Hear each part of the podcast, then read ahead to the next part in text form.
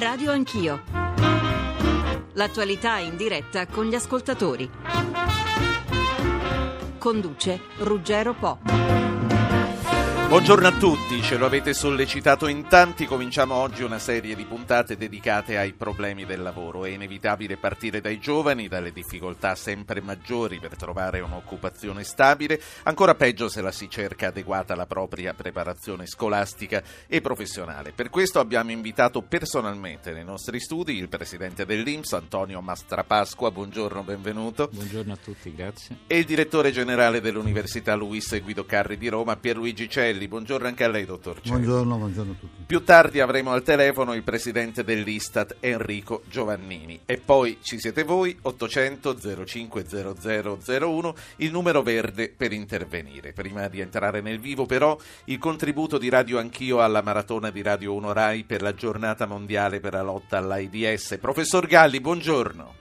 Buongiorno a tutti. Massimo Galli è il direttore della divisione malattie infettive e tropicali dell'ospedale Sacco di Milano. Professore, nei primi anni Ottanta l'individuazione del virus, 30 anni durante i quali la messa a punto delle terapie ha abbattuto la mortalità in modo significativo, ma non altrettanto il contagio.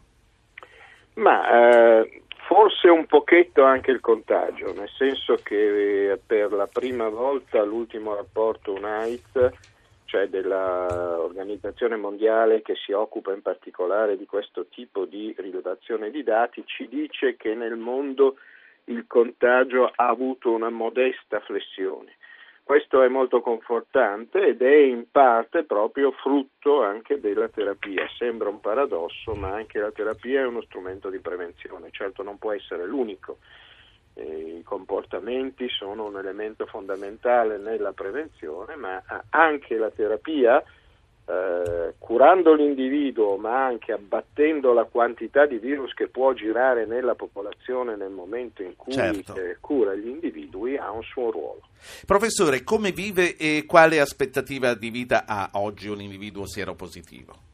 Ma guardi, in linea generale possiamo dire che non è molto diversa l'aspettativa di vita, stiamo parlando di una persona sieropositiva che vive eh, nel nostro paese o nei uh, paesi industrializzati. L'aspettativa di vita non è molto diversa rispetto a quella delle persone sue coetanee che non hanno questo problema, se ha accesso alla terapia, se la terapia è valida, se riesce a sfuggire agli effetti collaterali negativi che alcune terapie possono avere. Se sa di essere sieropositivo, perché non tutti lo, sanno. Sa, se lo sa. Che cosa rischia chi non è a conoscenza della propria sieropositività? E di trovarsi alla diagnosi di AIDS nel momento stesso in cui scopre la sua sieropositività, di essere quindi in una situazione avanzata di infezione che pone tutta una serie di problemi in più che si associa a sofferenze, si associa a malattie debilitanti, si associa a una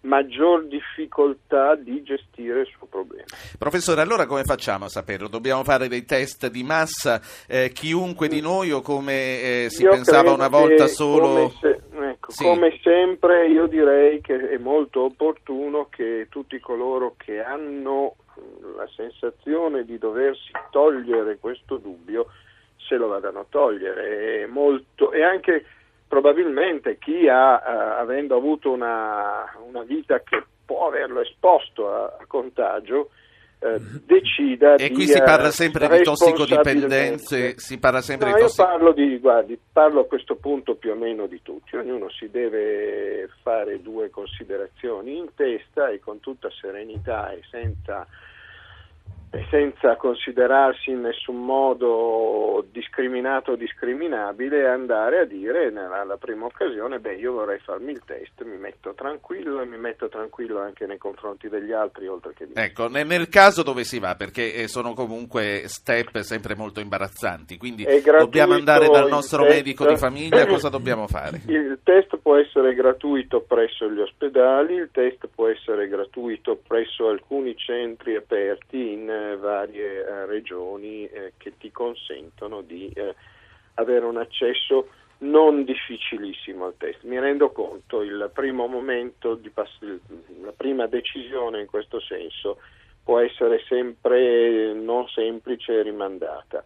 Eh, abbiamo più volte tentato in più di una situazione di invitare anche le persone eh, per, verso un test più friendly, più facile da farsi che quello sulla saliva, eh, che magari ha qualche limite rispetto al test eh, su sangue, ma che comunque Però ci può dare delle indicazioni. Può dare delle indicazioni e che eh, in situazioni particolari, in campagne particolari, più volte è, è, stato proposto. Bisognerà continuare anche in questa direzione. Professore, io la ringrazio e la saluto. Massimo Galli è ordinario di malattie infettive all'Università di Milano ed è direttore della divisione malattie infettive tropicali dell'ospedale Sacco di Milano. Grazie professore. Saluto. La maratona di Radio 1 nella giornata per la lotta all'AIDS continuerà negli altri nostri programmi informativi e di intrattenimento per tutto questo primo dicembre, giornata mondiale per la lotta all'AIDS. Veniamo allora nel vivo della nostra trasmissione. Abbiamo detto si parla di giovani e di lavoro. Vedo le telefonate che già stanno arrivando numerosissime, come era prevedibile che fosse. Al numero verde io però voglio entrare nel discorso con i nostri due ospiti che sono qui in studio, che come vi dicevo sono il presidente dell'Inps e il direttore generale della LUIS. Eh, dottor Mastrapasqua, è un'impressione o in Italia fino ad ora ci siamo interessati troppo poco del nostro futuro pensionistico? Ma ce ne siamo interessati poco perché era un sistema che eh, non andava spiegato, era un sistema eh, semplice da una parte ma eh, generoso dall'altra e quindi le persone non avevano interesse a sapere come si calcolava, cosa c'era nel loro cosiddetto salvadanaio previdenziale, perché si faceva un calcolo sull'ultima retribuzione a prescindere da quanto si era versato dentro il salvadanaio e quello diventava il proprio eh, ammontare della pensione. Oggi il sistema è cambiato e se i giornali dicono la verità, tra qualche giorno potrebbe nuovamente cambiare Ecco, mai come oggi è importante capire che cos'è la previdenza, capire che cosa sono i contributi, addirittura capire cos'è il montante contributivo, che sembra un termine ancora più astruso perché bisogna fare e avere confidenza con questo per decidere il proprio futuro eh, lavorando nel momento in cui è il presente, perché la pensione è il frutto di quello che si fa durante la vita lavorativa ieri non era importante, oggi è fondamentale e quindi se non educhiamo le persone si rischia che uno poi ha una brutta sorpresa o anche una bella sorpresa senza essere stati, essere stati protagonisti di quello sì. che poi ha, ha, maturato. Se i giornali dicono la verità, ma non mi dica che lei queste cose le legge sui giornali, voi dell'Inps non avete dei contatti diretti col governo e col ministero? Ma eh, l'Inps e, e, il Presidente è un tecnico, quindi nel momento in cui c'è una discussione politica i tecnici fanno un passo indietro e danno il loro contributo a chi poi deve decidere. Senta, comunque dico, se i giornali dicono la verità, lunedì sera potrebbe succedere qualcosa di importante, già da martedì mattina vorremmo che si cominciasse in modo sistematico a discutere e a informare su quello che accadrà nelle pensioni, quindi già da ora è invitato. A proposito della nostra conoscenza sul sistema pensionistico, scolastico. Lei ritiene che le nostre famiglie siano in grado di seguire e consigliare un figlio fin dalle prime esperienze lavorative? Ma questo eh, io lo dico spesso, purtroppo no, mm, e, e c'è un motivo, ecco, non certo per cattiva volontà. Oggi i genitori eh, sono eh, gli unici, almeno da un sondaggio che noi abbiamo fatto come IMSS presso eh, alcuni eh, particolari eh, centri di informazione, sono gli unici eh, che insegnano qualcosa ai propri figli sulla previdenza. Ma c'è un problema che il genitore eh, ha un tipo di previdenza totalmente diverso da quella che avrà il figlio. Quindi eh, è difficile che un genitore che vive nel sistema cosiddetto retributivo possa insegnare al figlio che invece vivrà nel sistema pienamente contributivo e questo è un problema. Eh, noi abbiamo fatto una cosa, fin dall'anno scorso eh, l'Inps ha deciso eh, e ha eh, fatto la giornata della previdenza, chiamata la giornata per il futuro. Vi ricordate, un tempo c'era la giornata del risparmio, 31 eh, il 31 ottobre, si davano eh, in tutte quante le classi. Mio padre, a noi quattro figli, aprì un libretto di risparmio postale, io andavo una volta l'anno a vedere con la penna rossa, mettevano quanto erano no, gli interessi ed eravamo felici sulla previdenza c'è lo zero assoluto. Ecco, noi abbiamo fatto l'anno scorso, poi eh, quest'anno, a valle di quello che forse lunedì il Consiglio dei Ministri approverà, l'Inps sarà impegnato insieme, spero, a tutte le altre istituzioni a spiegare bene quello che sarà ma a spiegare bene a tutti quanti, compresi i giovani e il professor Celli è sensibilissimo a questo e lo ringrazio perché già alcune esperienze abbiamo fatto nei mesi passati, perché senza informazione e senza educazione c'è un grosso rischio per quello che poi i giovani potranno avere di pensione. Professor Celli, l'abbiamo chiamata in causa. Lei è a contatto con i giovani, lei è direttore generale di una prestigiosa università, la LUIS, 7500 i giovani che vi frequentano, quindi li riconosce e li frequenta ogni giorno. È una buona idea regalare a un figlio che si laurea il riscatto della laurea, tanto per cominciare? Ma io credo che sia un'idea eh, assolutamente da perseguire, per una semplice ragione. Se in pensione si andrà mm, molto tardi, tanto vale cominciare molto presto a versare.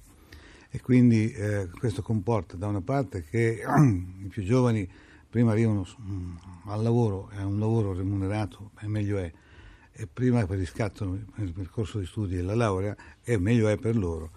Tenendo presente un, un fatto fondamentale che eh, va in discussione, i nostri giovani in Italia si laureano mediamente tardi, cioè la, la media di laurea in Italia sul complesso di tutti gli studenti universitari è superiore ai 27 anni, in Europa è circa 4 anni di meno. Quindi i nostri arrivano sul mercato del lavoro molto tardi. Se a questo poi dopo ci si aggiunge il fatto che per due o tre anni passano attraverso lavori molto precari, molto frammentati, eccetera, eccetera, vuol dire che arrivano quasi al livello, dire, una prima occupazione vera attorno ai 30 anni. Eh. Se ci si aggiungono poi i 40-41, non so quanti anni ci metteranno su, vuol dire che già da subito eh, si supera la soglia dei 70 e più anni.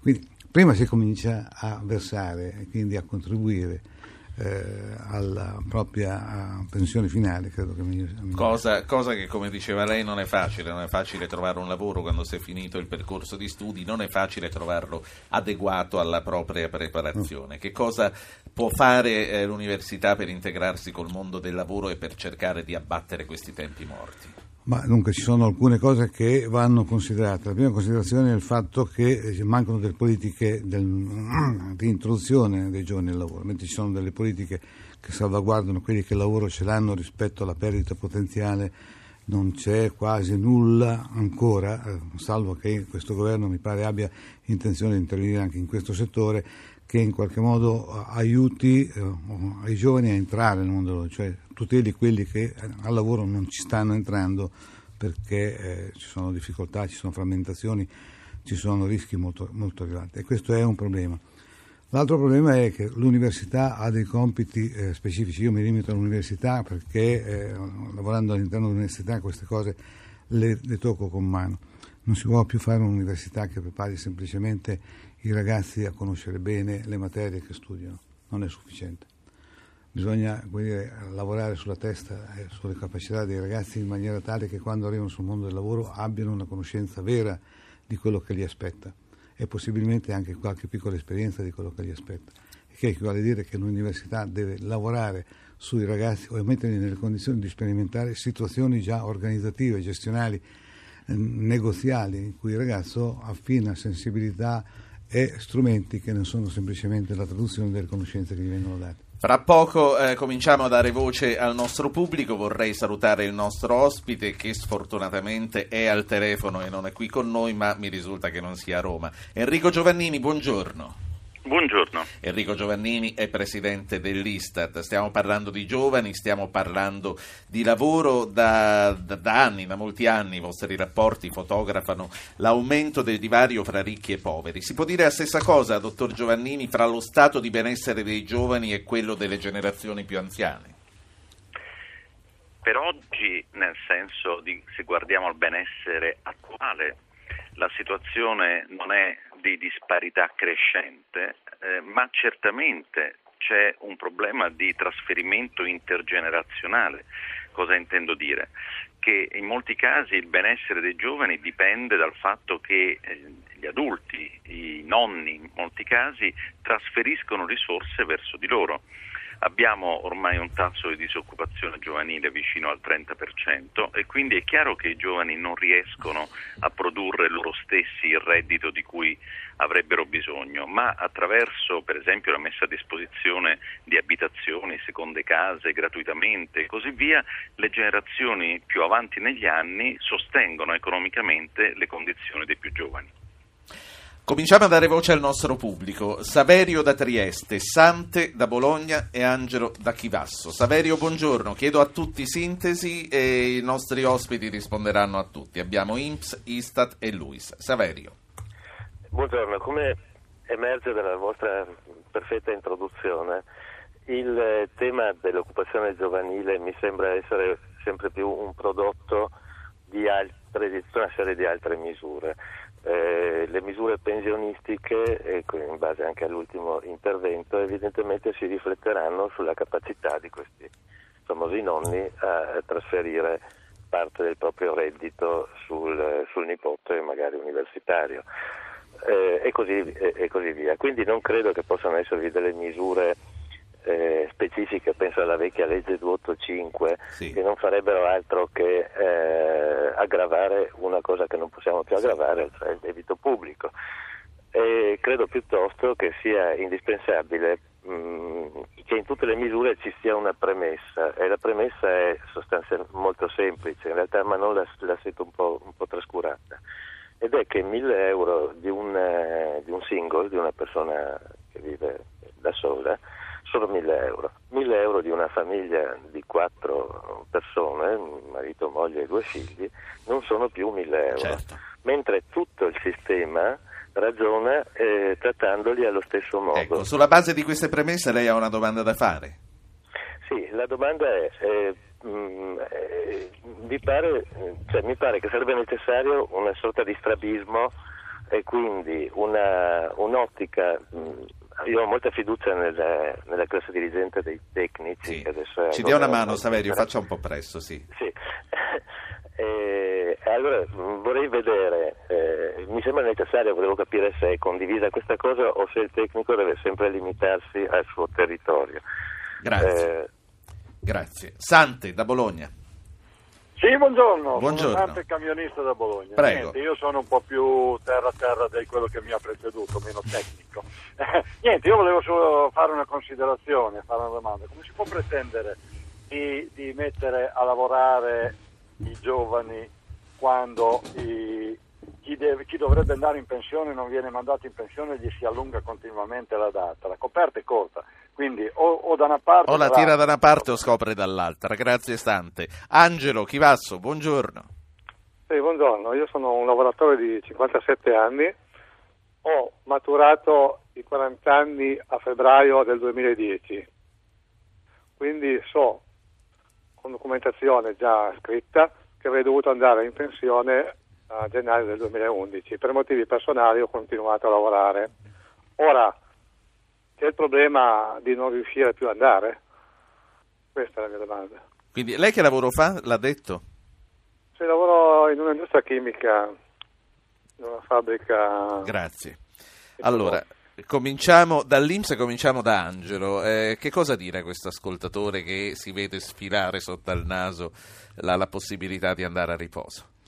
Ma io eh, è chiaro che eh, Angelo si riferisce a questo che, che legge sui giornali.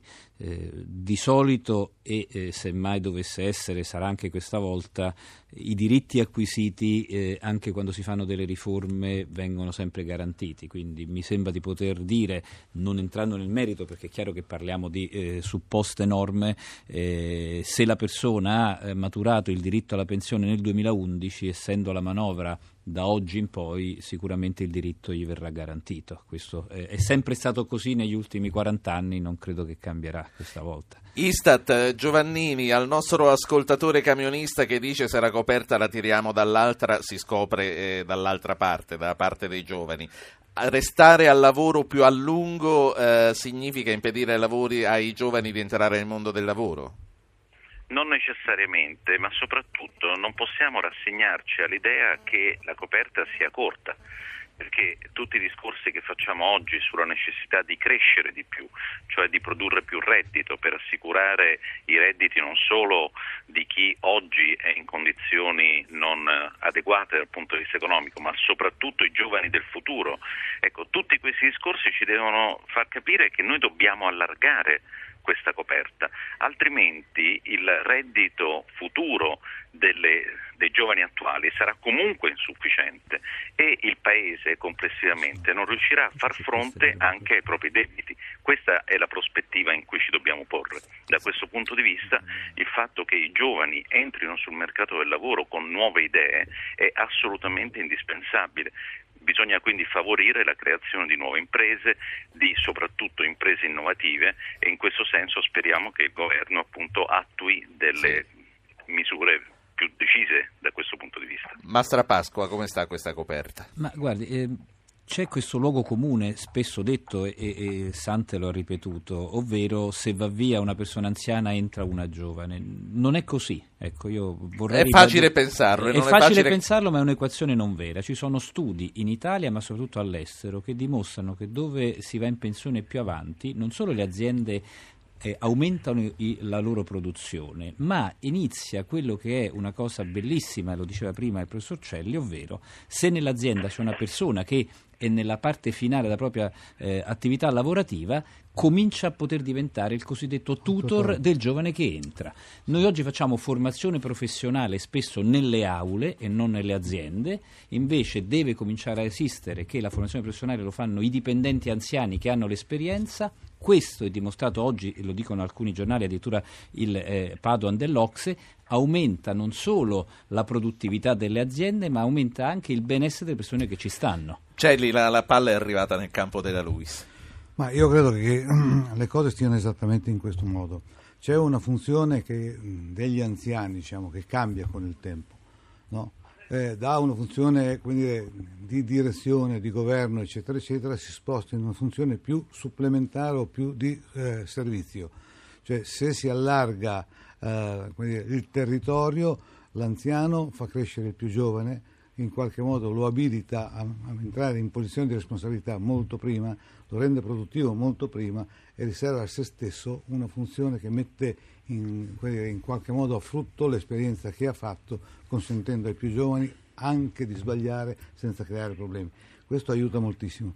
Bisogna eh, uscire dalla logica per cui è semplicemente dire, la sostituzione generazionale quella che risolve il problema c'è invece un mix generazionale che è virtuoso e che va perseguito.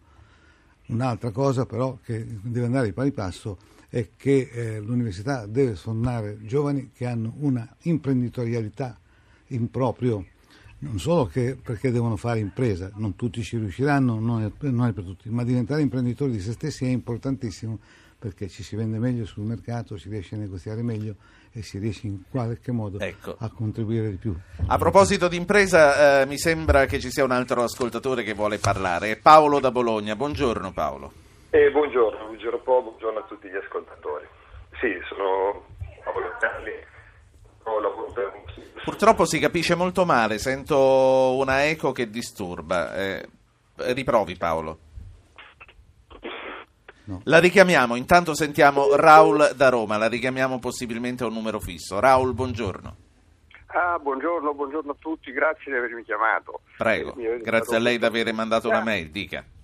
Dunque, no, il punto è che bisognerà, immagino, ristrutturare completamente il mercato del lavoro, anzi no, ricrearlo perché è stato vissuto in questi ultimi anni per le giovani generazioni.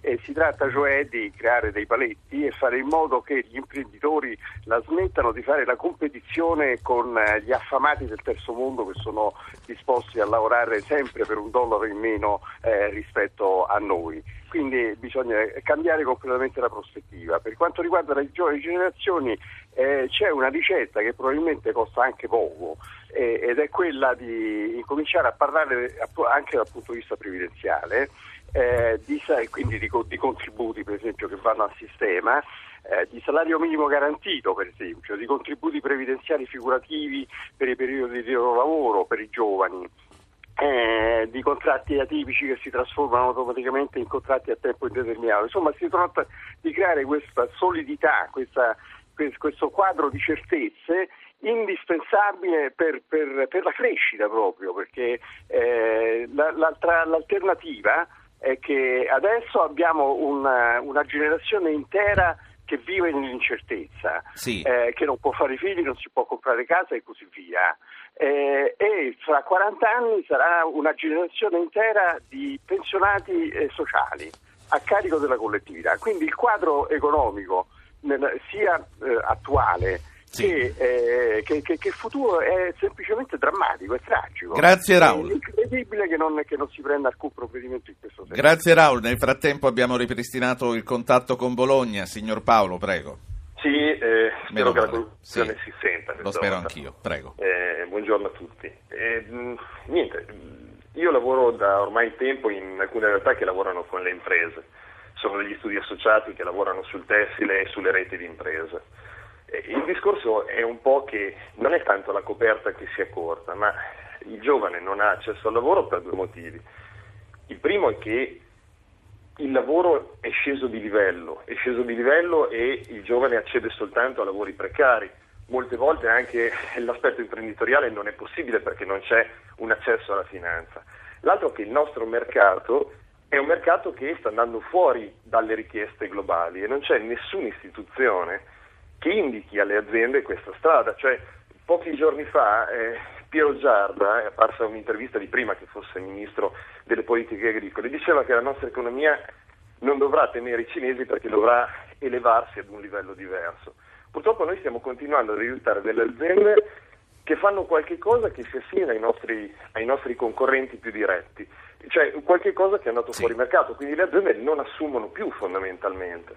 Non c'è nessuno che dà indicazione alle aziende su che cosa fare perché poi nuove risorse siano necessarie. Una sola, sì, una sola cosa prima di lasciarla, cos'è questa rete di imprese? Come siete collegati? Beh, eh, noi come rete di imprese PMI siamo un'associazione, oggi siamo collegati all'Enea e lavoriamo sul concetto dell'aggregazione di impresa, che è un concetto che è diventato legge nel 2009 e prevede che le microimprese aggregandosi possano assumere quella massa critica tale da poter sopravvivere, perché eh, ricordiamoci sì. una cosa, tutti parliamo di Termini Merese, che è una grande tragedia, ma ogni provincia ha tante... Anche, è anche una certa speranza, sì. Ma diceva, mi, diceva in ogni provincia?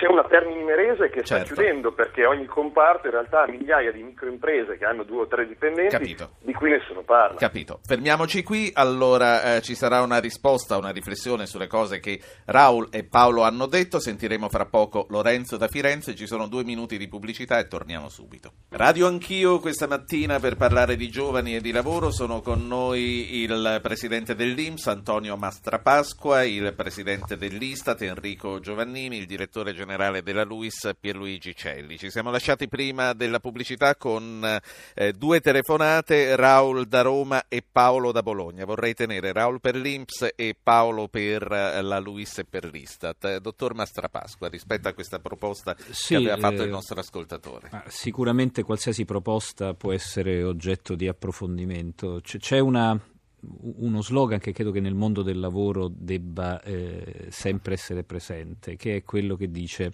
che non esistono pasti gratis, ovvero eh, il mondo del lavoro deve essere fatto anche di impegno e di professionalità. Il reddito minimo garantito, sentivo prima contributi figurativi nel momento in cui non si lavora, eh, sono temi importanti, alcuni dei quali già esistono, perché quando non si lavora c'è la cassa integrazione, con la cassa integrazione ci sono i contributi figurativi, così con la disoccupazione. Però ecco, io credo che oggi ci si debba confrontare con un mondo che ha bisogno di produrre, con un mondo che ha bisogno di allargare questo famoso no, PIL, non è un qualcosa di astratto, il PIL è il lavoro di ognuno di noi. Ecco, ci sono paesi che lo fanno crescere in un modo, eh, noi dobbiamo entrare in una eh, visione globale e, e, e, lasciando alle spalle quelli che sono forse dei conservatorismi che non fanno sì che aumenti la, la nostra produzione. Istat, eh, Giovannini, l'ascoltatore di Bologna, diceva noi abbiamo una rete di imprese per costruire in tutta Italia eh, dei progetti che possano essere competitivi. Questo è il futuro? È una parte del futuro. Eh, L'Italia ha un numero di piccole imprese, una quota di piccole imprese sul totale assolutamente straordinariamente alta rispetto ad altri paesi. Questo vuol dire a livello di sistema purtroppo più problemi di produttività perché le economie di scala fanno produttività e le economie di scala si ottengono con strutture produttive più grandi. È difficile riuscire ad andare sui mercati emergenti quando si è piccolissime imprese, anche se, lo vediamo anche in questi mesi, le piccole e medie imprese italiane sono riuscite a tornare ai livelli del 2008 in termini di esportazioni, quindi livelli pre-crisi. Uno dei problemi delle imprese italiane è che non crescono sul piano dimensionale. Noi abbiamo bisogno, gli esperti di economia industriale ce l'hanno detto più volte, di aumentare il numero delle medie imprese, al di là delle grandi imprese che non possono essere naturalmente un numero eccessivo. Questo è uno degli obiettivi, a mio parere, che la politica industriale che forse abbiamo lasciato un po' troppo da parte, tutti concentrati sulle politiche macroeconomiche di contenimento del deficit, pure importanti, ecco, che le politiche industriali riescano a trovare il modo per far crescere la dimensione media d'impresa. Professor Celli.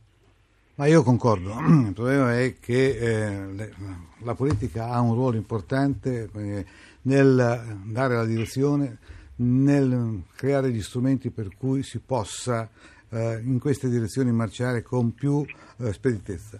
Eh, c'è bisogno anche di insegnare eh, ai più giovani, quelli che entrano in un mercato del lavoro così complesso, che bisogna rischiare, bisogna avere coraggio e che la competizione è un valore e non semplicemente una, un atteggiamento passivo di accettazione di quello che viene o di ricerca di una, di una connessione che in qualche modo garantisca un posto qualsiasi ad un prezzo anche molto spesso eh, della propria dignità e del proprio onore. Eh, no, noi dobbiamo, abbiamo una responsabilità di far crescere questo Paese, eh, non solo una, una responsabilità di ridurre il debito di questo Paese. Certamente la riduzione del debito può essere indispensabile ed è indispensabile, ma tornare a crescere significa investire sui giovani e investire in innovazione, il che a dire alzare anche il livello della produzione che noi facciamo, perché altrimenti dire, nella competizione internazionale rischiamo di essere soffocati da quelli che fanno le stesse cose, le fanno ugualmente bene o passabilmente bene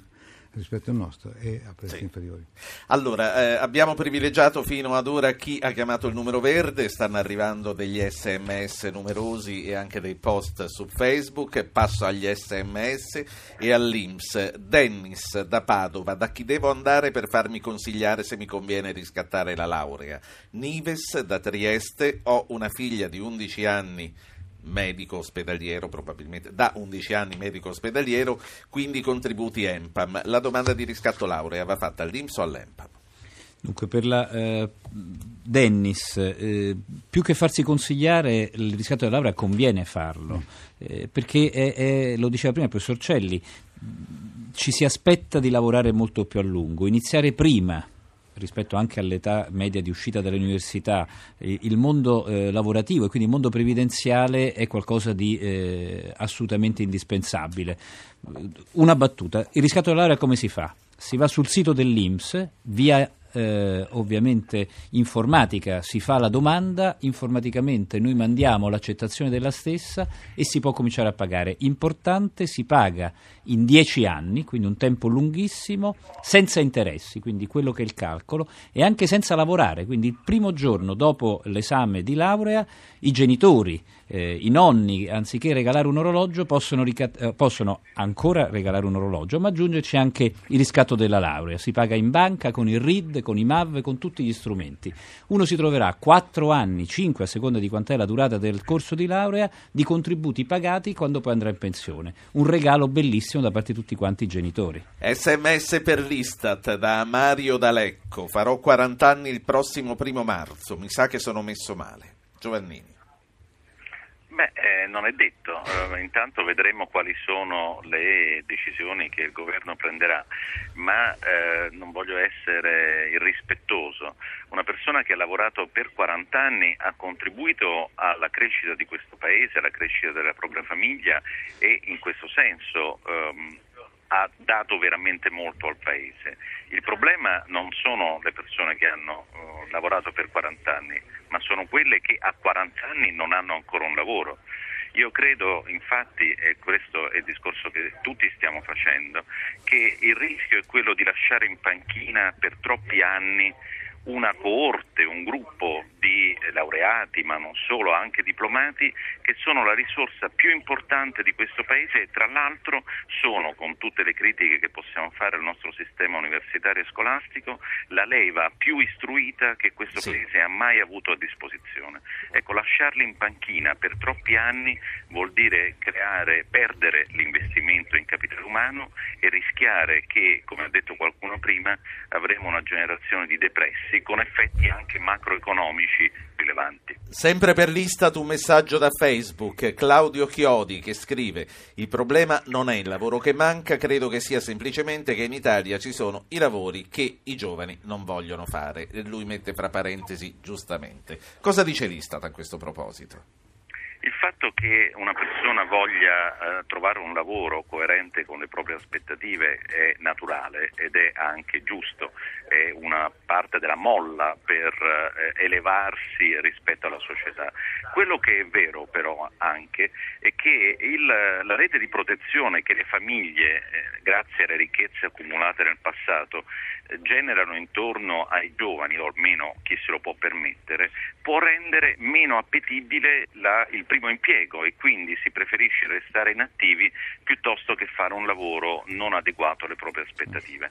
Io credo che questo sia un errore perché, come si diceva prima, imparare a lavorare vuol dire essere inseriti in un processo produttivo e quella formazione sul lavoro tornerà utile anche per altri tipi di lavoro, magari più consoni alle certo. proprie aspettative. Allora, la prossima è una telefonata in voce ed è per Celli. Lorenzo da Firenze, prego. Buongiorno professor Celli. Buongiorno. Allora io eh, premetto che eh, eh, intanto eh, sono non vedente. Eh, il, due anni fa, esattamente il primo dicembre del 2009, lei scrisse una lettera su eh, Repubblica che chiaramente mi fu letta e dove lei invitava eh, a, il, i giovani ad andare a lavorare all'estero, a, a proseguire comunque un, eh, un, a fare una certa esperienza di lavoro all'estero.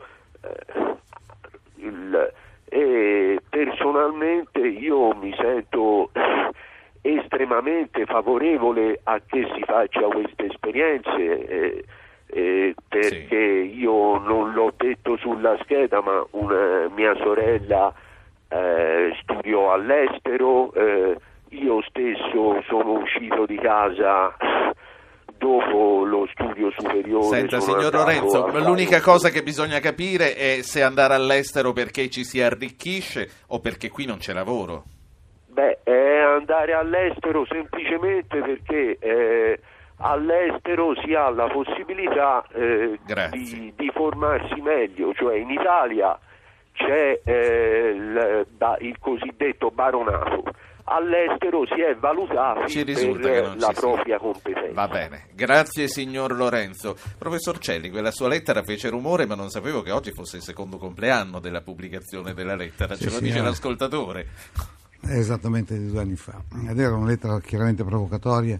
Scritta a un figlio, questo non l'ha detto. Cioè, scritta a un figlio, sì. Che esiste, che esiste. non un figlio immaginario. No, no, no, un figlio che è esiste, andato all'estero che poi. si è laureato, che poi è andato all'estero, poi è tornato in Italia perché è uno che vuole stare in Italia e poi farà quello che vuole, insomma.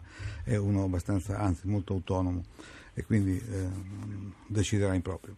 Eh, la lettera era nata come provocazione su, su un tema che eh, era un tema già rilevante allora e di cui poi nessuno voleva parlare ed era appunto il buco nero generazionale che si apriva di fronte ai ragazzi che eh, tra intorno ai 25 e i 30 anni finivano gli studi e non trovavano lavoro in un paese che invece sembrava orientato a garantire retribuzioni elevatissime a manager che poi in realtà molto bene il mestiere loro non l'avevano fatto e, o, quanto, una serie di figure professionali o semiprofessionali che erano tutte, tutte da dimostrare.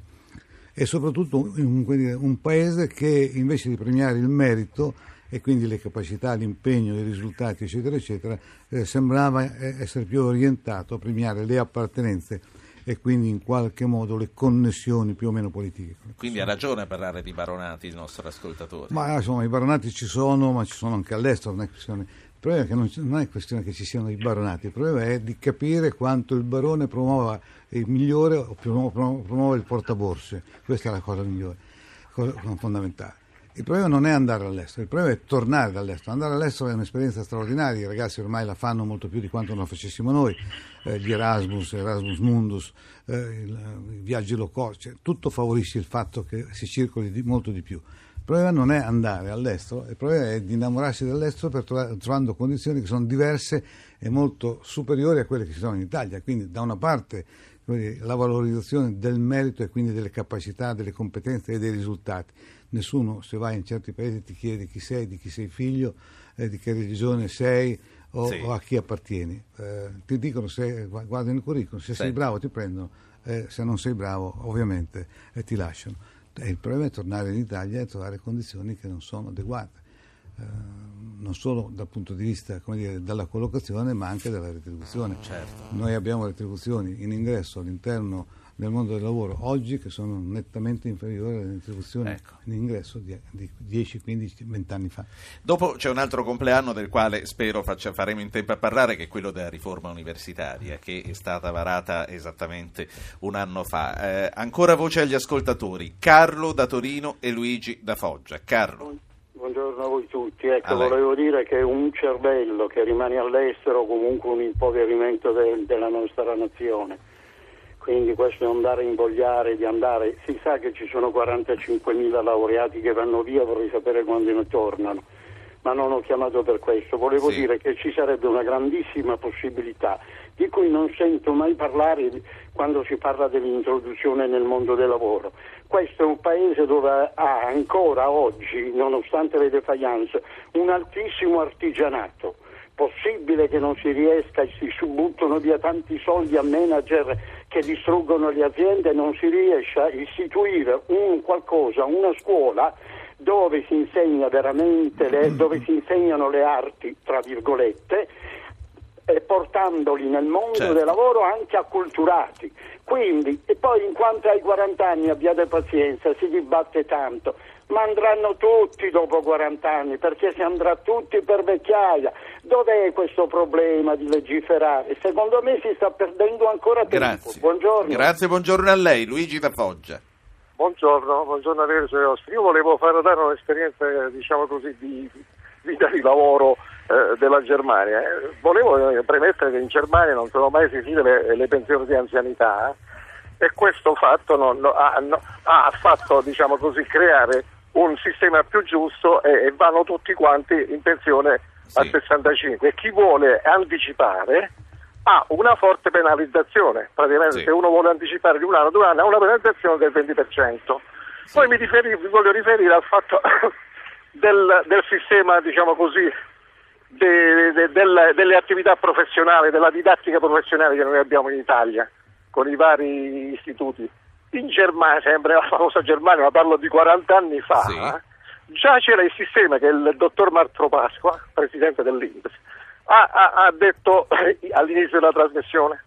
Praticamente il, dalle scuole sì. si mandano i, gli apprendisti nelle fabbriche ad apprendere diciamo così, la, la, sì. la, futura professione a fianco, affiancato dagli, da, dagli anziani. E poi voglio certo. dire una cosa. Sì, e poi chiudiamo. Il sistema, sì. il, il, sì, chiudiamo. Il sistema tedesco che ha questo sistema di pensione questo sistema didattico di professionale è un sistema più forte, l'economia più forte ha uno Stato sociale più forte e una sicurezza. Quindi la forza della Germania, lei dice, arriva anche da questo. Grazie a lei vorrei cominciare eh, a, queste, a, rispondere a queste due domande dall'Istat e da Carlo sui cervelli all'estero. Quanti ne tornano, Giovannini, si chiedeva eh, il signor Carlo di questi cervelli all'estero e quanti si dedicano all'artigianato e alle altre arti?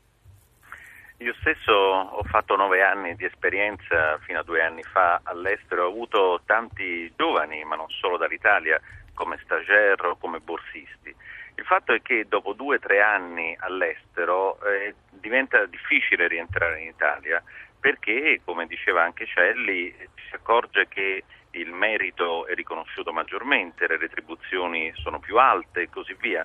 Quindi l'incentivo a rientrare non è molto forte. In più ricordiamo che in Italia quasi il 50%, anzi oltre il 50% dei posti di lavoro spesso si trovano attraverso conoscenze, che non vuol dire la raccomandazione, ma attraverso contatti e anche questo è un frutto delle piccole imprese molto radicate sul territorio.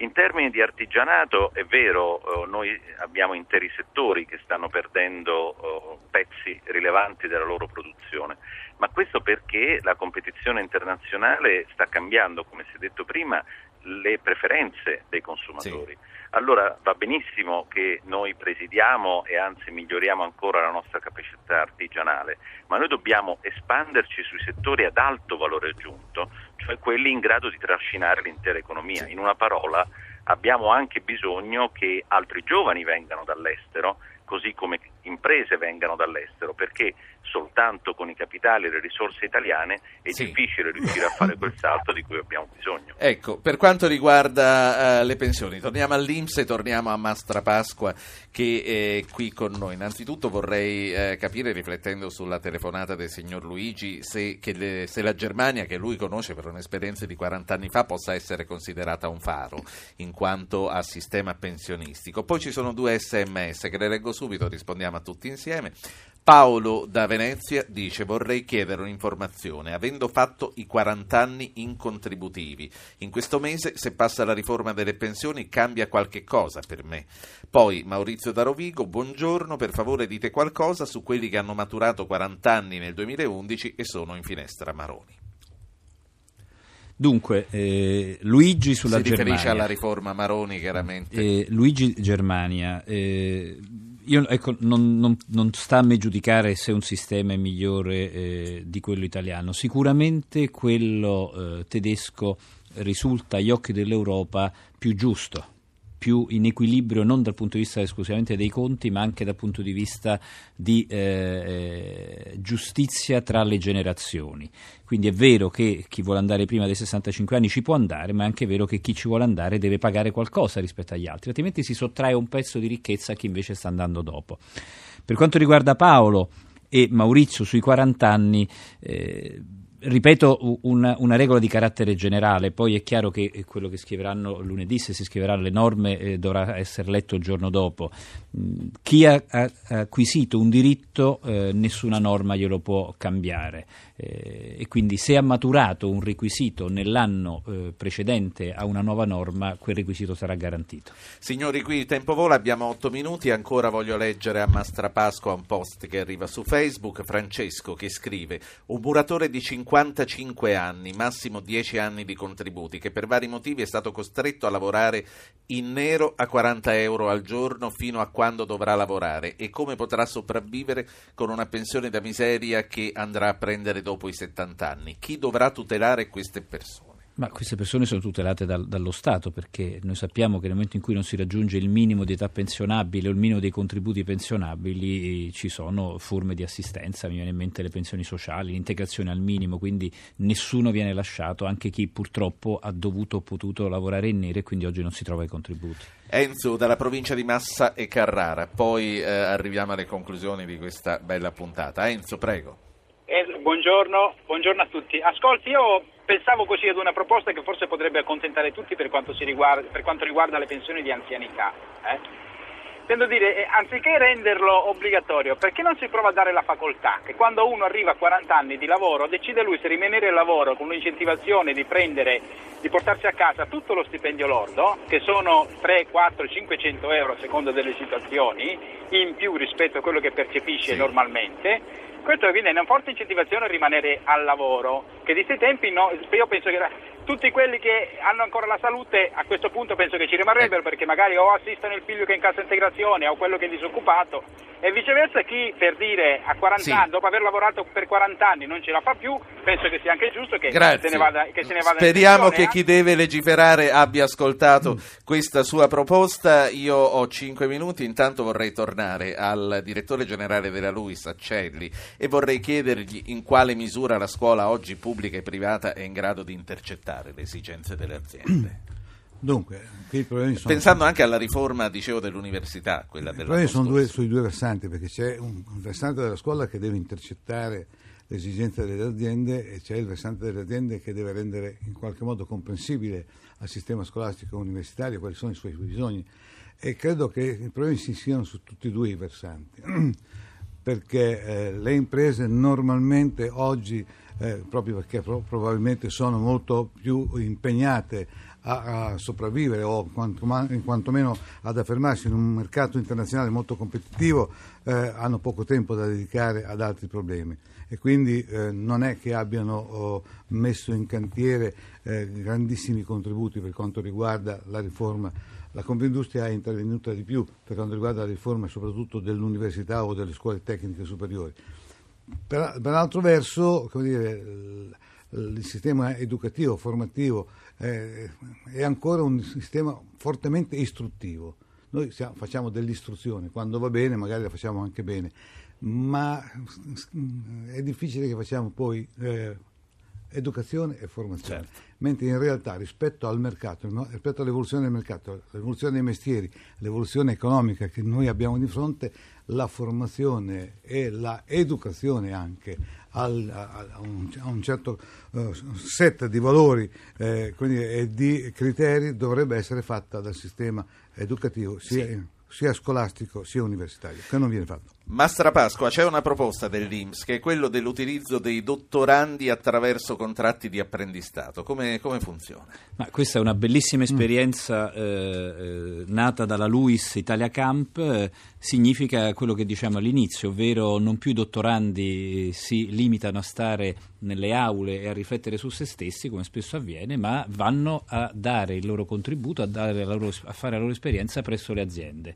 Quindi unire il mondo accademico al mondo produttivo per aumentare la conoscenza eh, non solo del mondo produttivo ma anche di quello accademico che spesso è lontano da quello produttivo. Senta, mi voglio agganciare alcuni SM, eh, a alcuni sms che ho visto arrivare. Perché le forme di pensione complementare non decollano? Quali sono le cifre per quanto riguarda l'Italia e il resto de, dei paesi industrializzati? Dunque noi siamo intorno al 23%, all'estero stanno intorno al 91%. Non decollano perché c'era un vecchio sistema che non, eh, faceva sì che non dovesse servire la pensione complementare. Oggi col sistema contributivo non solo serve, ma è obbligatorio farlo.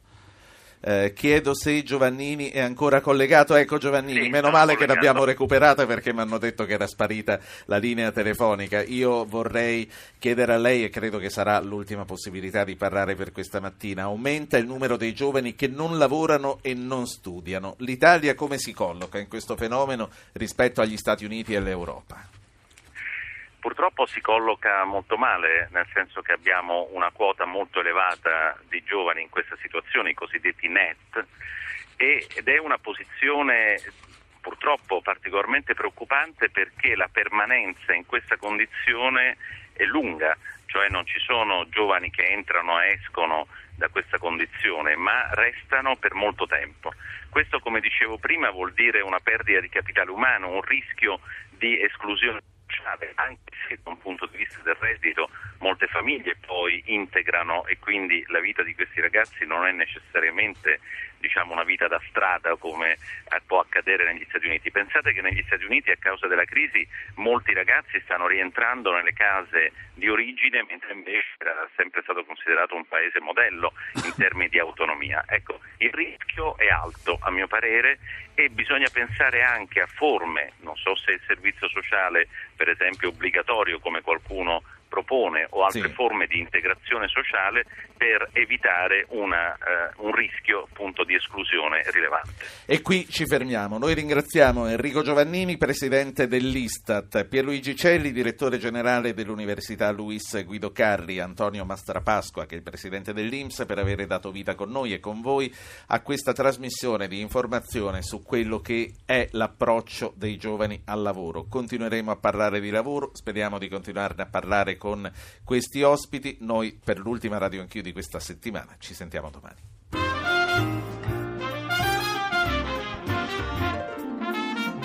Avete ascoltato Radio Anch'io, ha condotto Ruggero Po, regia di Anna Posillipo. Assistenti al programma Alberto Agnello, Alessandro Bonicatti, Valentina Galli, Francesca Mechelli, coordinamento tecnico di Gottardo Montano, Stefano Capogna.